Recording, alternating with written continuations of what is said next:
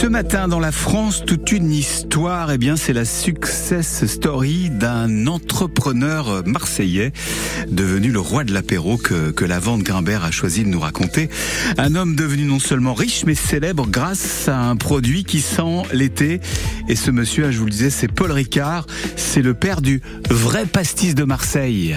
Oui, l'histoire du pastis Ricard commence au XXe siècle avec ce jeune homme, Paul Ricard. Et c'est vrai qu'il sort sur cette idée de parfum d'été. Tous les parfums de la Provence, toute la fraîcheur de l'eau pure.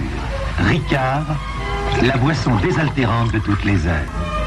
Ricard vous apporte la fraîcheur d'un instant de vacances. Oui, enfin, tout ça avec modération, bien évidemment. Tout démarre pour le jeune Paul Ricard dans les années 30 tout juste majeur, ce fils de négociant en vin marseillais décide de se lancer dans la commercialisation d'un apéritif anisé très apprécié en Provence et jusqu'alors principalement fabriqué dans la clandestinité par les paysans de la région à partir d'alcool de bouilleur de cru, de fenouil et d'autres herbes aromatiques. Pour créer sa propre recette, le jeune Paul Ricard se livre alors à de multiples expériences de distillation dans le laboratoire de fortune qu'il a aménagé dans l'une des pièces de la maison familiale. En 1932, sa formule, à base d'anis étoilé, d'anis vert et de réglisse, est validée.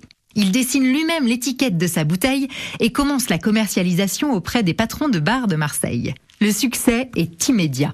250 000 litres de pastis Ricard sont vendus dès la première année. En à peine une décennie, Paul Ricard devient le roi du pastis.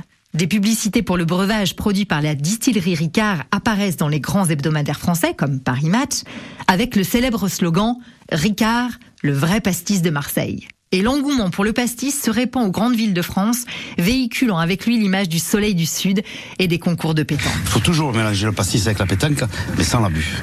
Dès qu'on boit une petite goutte de pastis, on sent les petits oiseaux qui arrivent. En fait, ici, c'est les cigales. Parole de Marseillais. Malgré l'explosion de la concurrence, comme le Pastis 51 de la marque Pernod, l'entreprise de Paul Ricard prospère. Et sa réussite financière lui permet de se lancer dans le mécénat pour venir en aide aux artistes et aux créateurs en tout genre. En 1950, il achète l'île de Bandor, au large de Bandol, où il organise régulièrement des prix de peinture, de sculpture ou encore des festivals de poésie. Près d'un siècle après son invention, le pastis est aujourd'hui devenu un incontournable de l'apéro à la française et la boisson anisée la plus vendue au monde. Et on estime que les Français, nous en consommons 130 millions de litres euh, chaque année, soit 2 euh, litres euh, par personne. C'est une moyenne, évidemment. On rappelle que même s'il fait très chaud cet été et que vous aimez ça, cet apéritif est à consommer avec modération. C'est comme ça qu'on l'apprécie le mieux.